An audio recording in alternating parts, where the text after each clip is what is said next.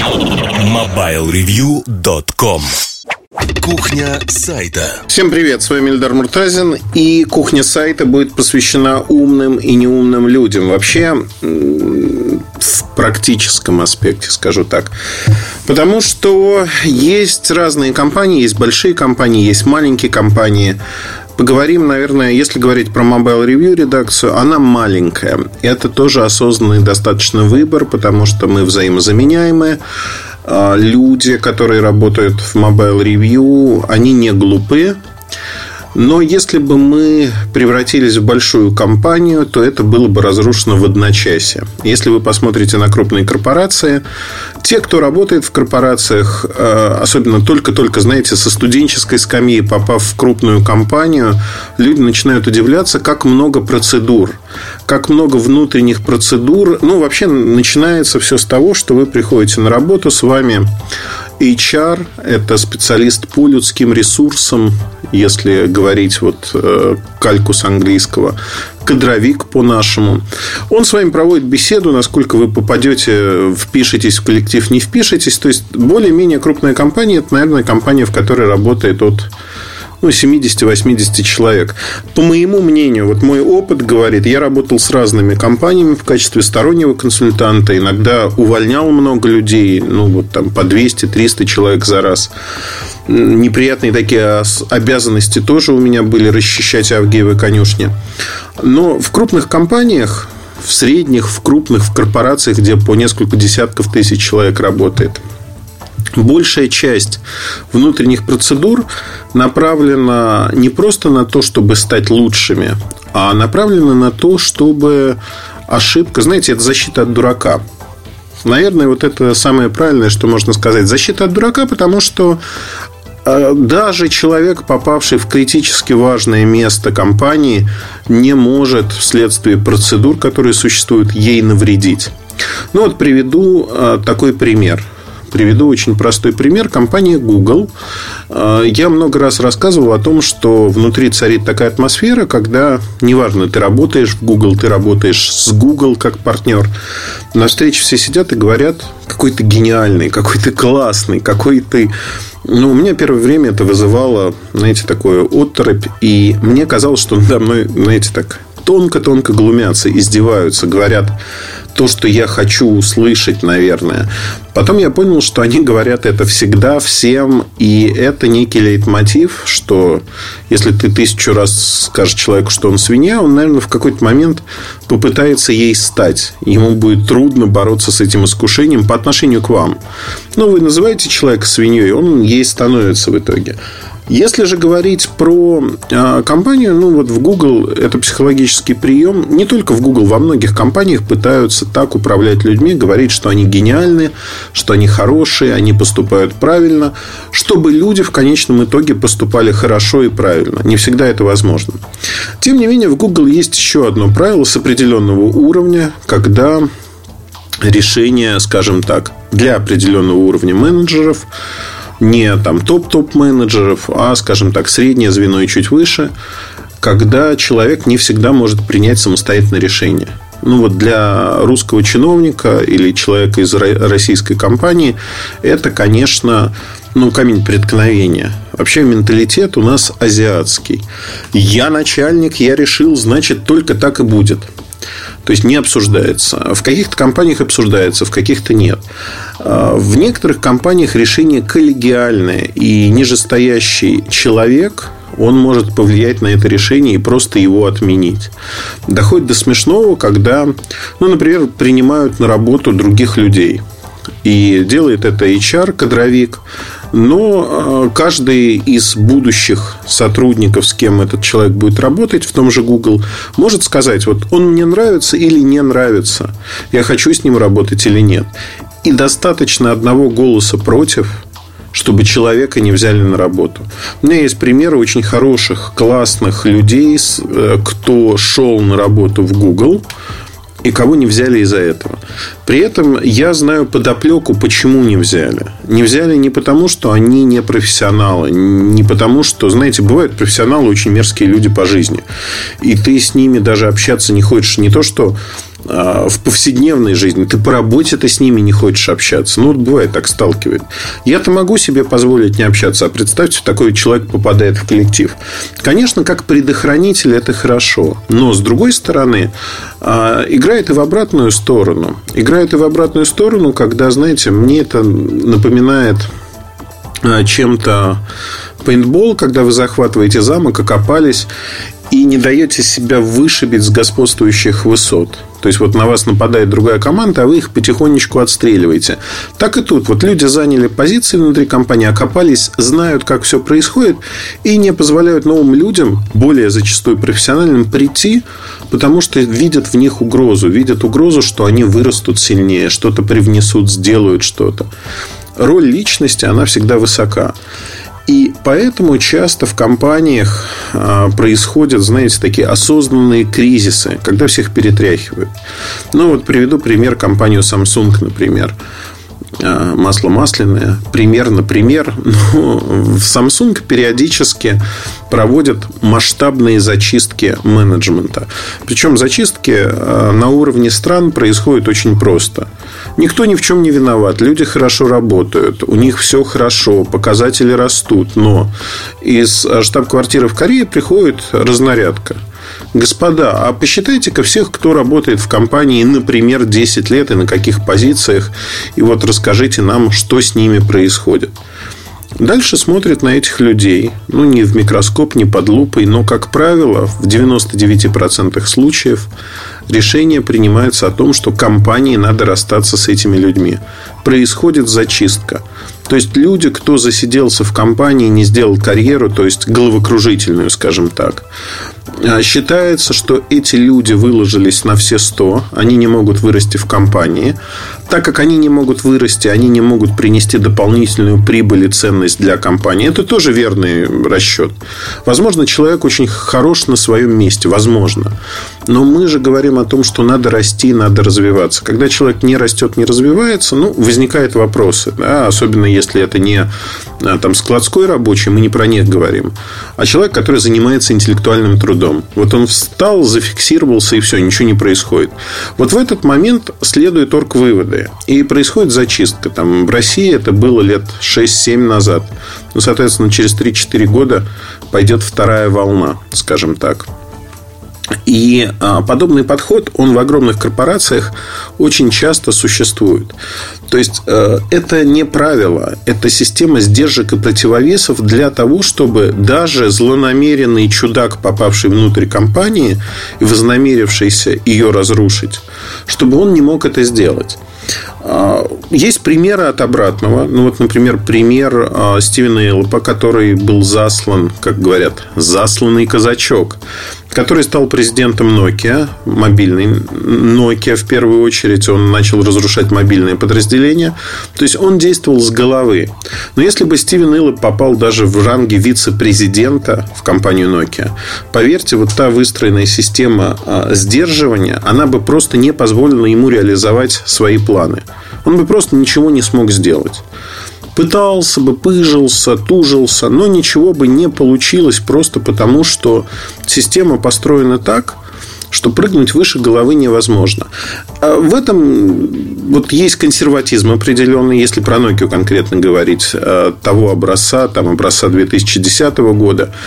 А, консерватизм заключался в том, что они не были открыты к чему-то новому, очень медленно менялись, трансформировались под влиянием мира.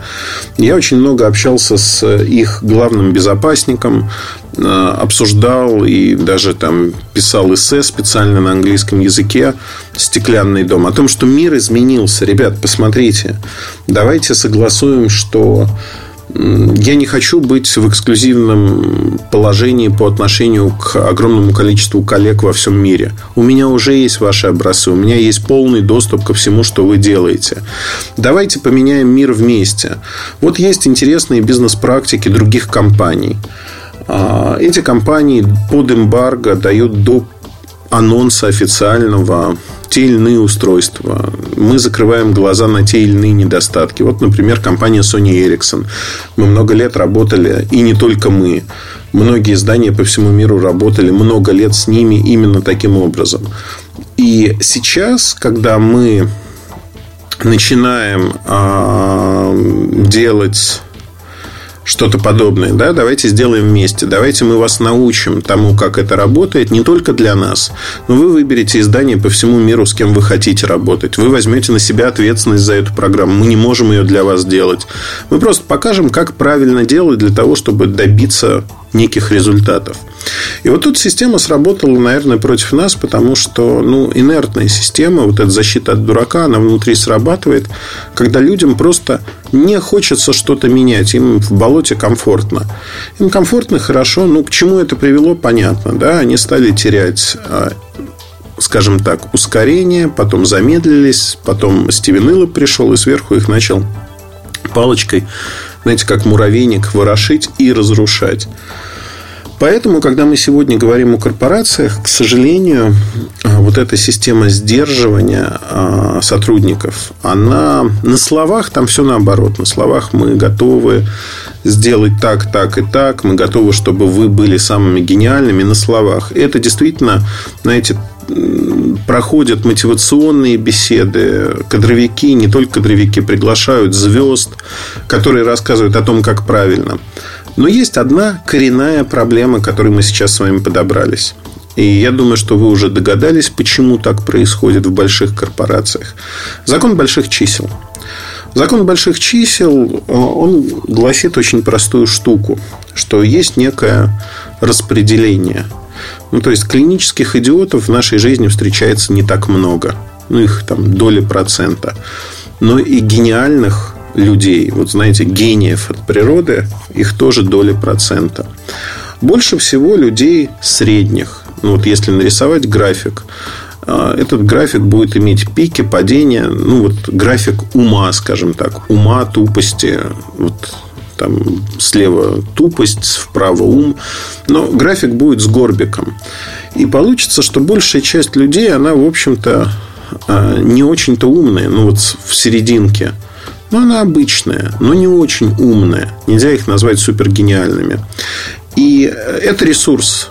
Люди – это ресурс, за который компании борются. Они предлагают деньги, они предлагают перспективу, они предлагают разные вкусняшки для того, чтобы людям было интересно себя реализовать. Есть очень хорошая э, фраза, которая очень многое объясняет. Фраза звучит так. Гений никогда не будет работать на идиота. Это правда. И если какой-то человек говорит, я гениальный, я просто придумал то-то, то-то, но вот мой начальник, он дурак с большой буквы М, а, поверьте, это не так. Вот это жизненное правило, гений не работает на идиотов и дураков, оно действует всегда. А, говорить про себя можно все, что угодно. Можно вообразить себя Эйнштейном. По факту вы не Эйнштейн ну, не вы конкретно, а человек, который работает на идиота. А, если человек умен, он пробьется в жизни, он создаст свое дело, он займет значимую позицию в той или иной корпорации. То есть он проложит дорогу. Но он никогда не будет работать на людей, которые ниже его по интеллектуальному уровню. Не будет этого никогда. Просто потому, что, знаете как, вы играете в шахматы, они в шашки. Вы их будете по умолчанию обыгрывать. Но если вы не можете их обыграть, значит, они тоже играют в шахматы. Просто вы этого еще не осознали и не поняли. Так тоже в жизни бывает, когда люди живут в иллюзиях. Так вот, корпорации столкнулись с этим очень давно. Как только произошло укрупнение бизнеса, а, это произошло не вчера, не позавчера, несколько сот лет назад. Ранее это случалось в армиях, в армиях всего мира, с доисторических времен это, в общем-то, одна из основных проблем. И та иерархическая армейская структура, которая возникла, она возникла не просто так. Ну вот, например, если взять компанию Samsung, так же как множество других азиатских компаний, которые ориентируются не только на деньги и позицию а, человека в компании, то есть те деньги, которые он получает, но и на некое внутреннее звание, так называемые погоны – то есть это сугубо матричная структура, иерархическая. И если у вас есть погоны, вы проработали в компании, заработали какие-то внутренние лычки, Вы можете называться просто менеджером, но вы будете там полковником, а какой-нибудь директор со звучным названием, он будет капитаном. Вот вы будете ему приказывать. Будете приказывать, потому что ваш вес внутри компании намного больше. Ваша ценность внутри компании – это неформально все. Это нигде не записано ни в трудовой, ни где-то еще. Но ваша ценность в глазах ваших руководителей, коллег, она выше. Это транслируется абсолютно по всему миру. Это не только в Корее происходит, это происходит в России, Германии, других странах. То есть, вот эта структура наподобие военной, она доказала свою жизнеспособность на протяжении жизни человечества. Это та самая, в той или иной мере, защита от дурака. Не всегда она работает. Мы знаем из исторических примеров, многие армии гибли, потому что эта структура управленческая не работала. Тем не менее, это то, что проверено веками, веками человеческого опыта, и плюс-минус все-таки работает. Работает на практике. Следующий момент, о котором хотел сказать, а, к сожалению, даже там, культивируя те или иные программы, огромная компания, которая пытается притащить к себе таланты, она может рассчитывать на некий процент. То есть э, процентовка у всех отличается, но а, проблема заключается в чем? Что умных людей в рамках одной страны не очень много. Но это некий постоянный процент в каждом поколении. И вы автоматически конкурируете с другими компаниями, вы их выбираете. Почему сейчас происходит э, такой дебош в Соединенных Штатах Америки относительно миграционных указов Трампа, который пытается запретить въезд э, других людей, мусульман в первую очередь, как угрозы для миропорядка внутри Соединенных Штатов, штатов. А, почему это вызывает такую острую реакцию IT-компаний? Это ровно тот же самый аспект, о котором мы говорим. Аспект, когда запрещается въезд золотым мозгам. Их часто называют золотые мозги. Те самые господа 2%, мальчики и девочки. В среднем это 2% очень умных детей в каждом поколении – которых вымывают и забирают. Причем с точки зрения стран, конечно, миграция вот этих золотых мозгов, она очень сильно бьет по местной экономике. Мы отдаем этих людей, ну как отдаем? Не в рабство отдаем, не на съедение дракону. Это экономические причины. Они не могут по какой-то причине себя реализовать в своей стране. И едут в другую страну реализовать себя. Ну, в какой-то мере, наверное, а, вот мой жизненный опыт говорит о том, что там в 90-е годы я зарабатывал по меркам Америки очень-очень неплохие деньги. А, работая на там, американо-канадские государственные структуры, назовем это так. А, ну, знаете, стечение обстоятельств, да, мальчик в 18-19 лет, который получает возможности язык подучить, и посмотреть на мир, и летать там каждую неделю в Америку туда-обратно, а, смотреть, как все это происходит, попав в тепличные условия, знаете, может быть юношеский максимализм. Может быть, э, об этом мечтали очень многие мои сверстники, а мне это упало само собой с неба. Да и сегодня многие мечтают, как выясняется, про грин-карту или что-то подобное. Мне предлагали э, не просто там остаться. Мне предлагали стать гражданином, это можно было сделать. Можно было не становиться гражданином. С тем уровнем заработка, который у меня был, ну, мне вот мой начальник, он был канадец, э, очень хороший человек во всех смыслах. А я с ним разговаривал, когда о том, что у меня не было семьи да, на тот момент. И вот мы с ним разговаривали, он говорит, слушай, ну, в, на постсоветском пространстве тебе ловить нечего. Да, ты можешь потенциально сделать очень неплохие деньги. Но получится или не получится, неизвестно. Скорее всего, а, там можно оступиться. Это всегда риск, это всегда проблема. Здесь у тебя очень простой путь, который я тебе могу расписать на ближайшие 20-30 лет. Я тебе могу сказать, на каких машинах ты будешь ездить через 5, 6, 7, 8 лет. И у тебя все сложится. Твоя жизнь, она вот просто... Знаете как?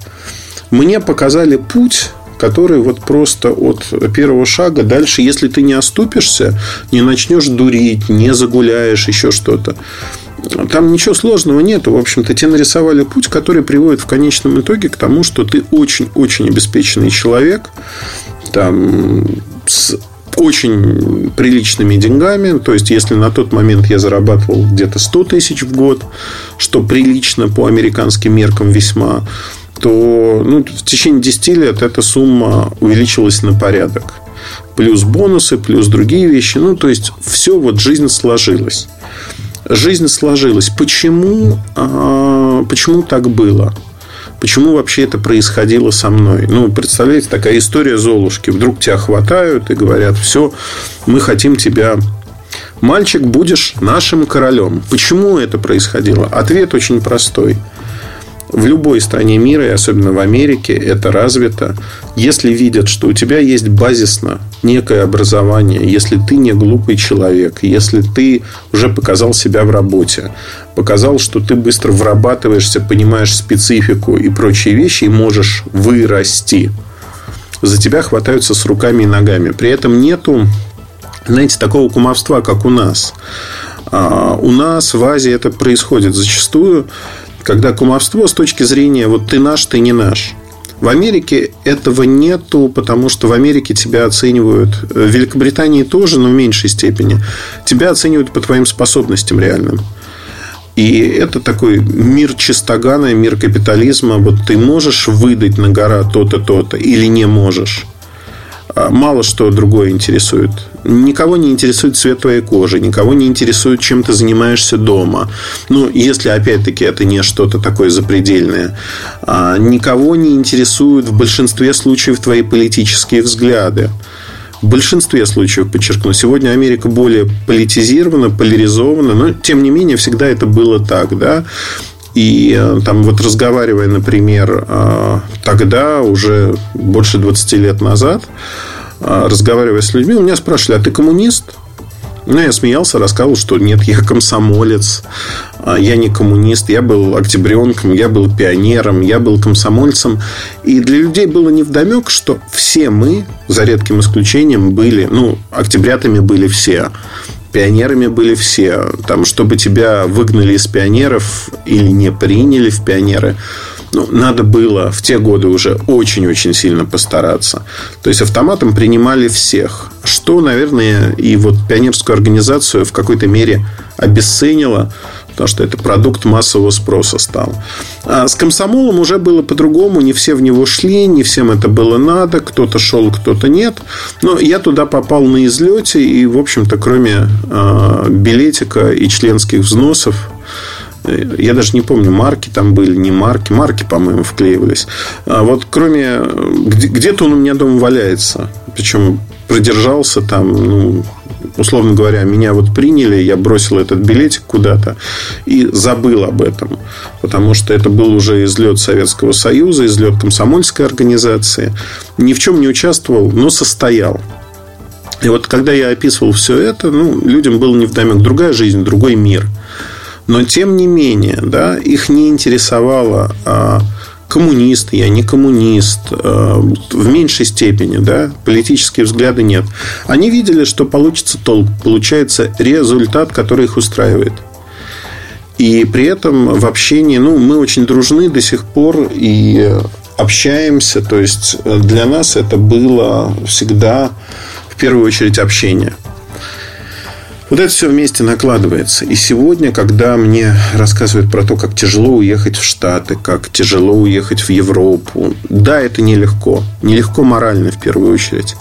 Но если вы добились здесь на взлете, ну, в самом начале своей жизни определенных успехов, хотя бы в образовании, поверьте, устроиться в тот или иной университет, в Америке особенно, устроиться в том числе, возможно, с местной стипендией, которую будут вам платить, это не так сложно. При этом, конечно же, а, золотая молодежь, те самые 2%, а, умные, золотые мозги, не золотая молодежь, неправильно сказал, золотые мозги. 2% это очень немного, они всегда устраиваются. Но зачастую могут устроиться и люди, которые идут там в следующей выборке, там 5-6%, в следующей выборке 10%. Там средний уровень не очень высок, но А, это очень важно понять. То есть для людей из постсоветского пространства, тех, кто учился действительно, учился, вкалывал, а туда легко попасть. Вот входной билет, он, ну, двери открываются достаточно легко. И создается ошибочное впечатление, что вы, вот попав в эту среду, можете всего добиться. А дальше надо вкалывать. Не просто вкалывать, а вкалывать очень-очень сильно. Вкалывать ежедневно, и там тяжело. Многие люди ломаются на этом. Потому что без труда, каким бы гениальным вы не были, ничего не состоится. И надо вписываться в правила игры, которые есть локально. Правила игры, по которым играют эти рынки, по которым живет та или иная страна. Без этого никуда. Поэтому, когда вот э, мы говорим про корпорации, переток умов из одной страны в другую, это тоже отражение той самой проблемы проблемы, что, к сожалению, если брать вот человечество, любое общество, там какое-то общество более развито, какое-то менее развито, тем не менее, вот количество умных людей и глупых людей – это статистическая выборка. Его можно посчитать. Поэтому, когда вы а, ну, заведомо да, общаетесь с кем-то в интернете, на большом форуме, на большом ресурсе, я всегда понимаю, что есть вот ресурсы для интеллектуалов, кто-то говорит для элиты, но тем не менее для людей думающих. Есть более массовые ресурсы, где вы можете встретить кого угодно. И вот стиль написания, стиль того, как человек владеет языком, все это говорит о том, об уровне образования, о том, а, чем человек занимался.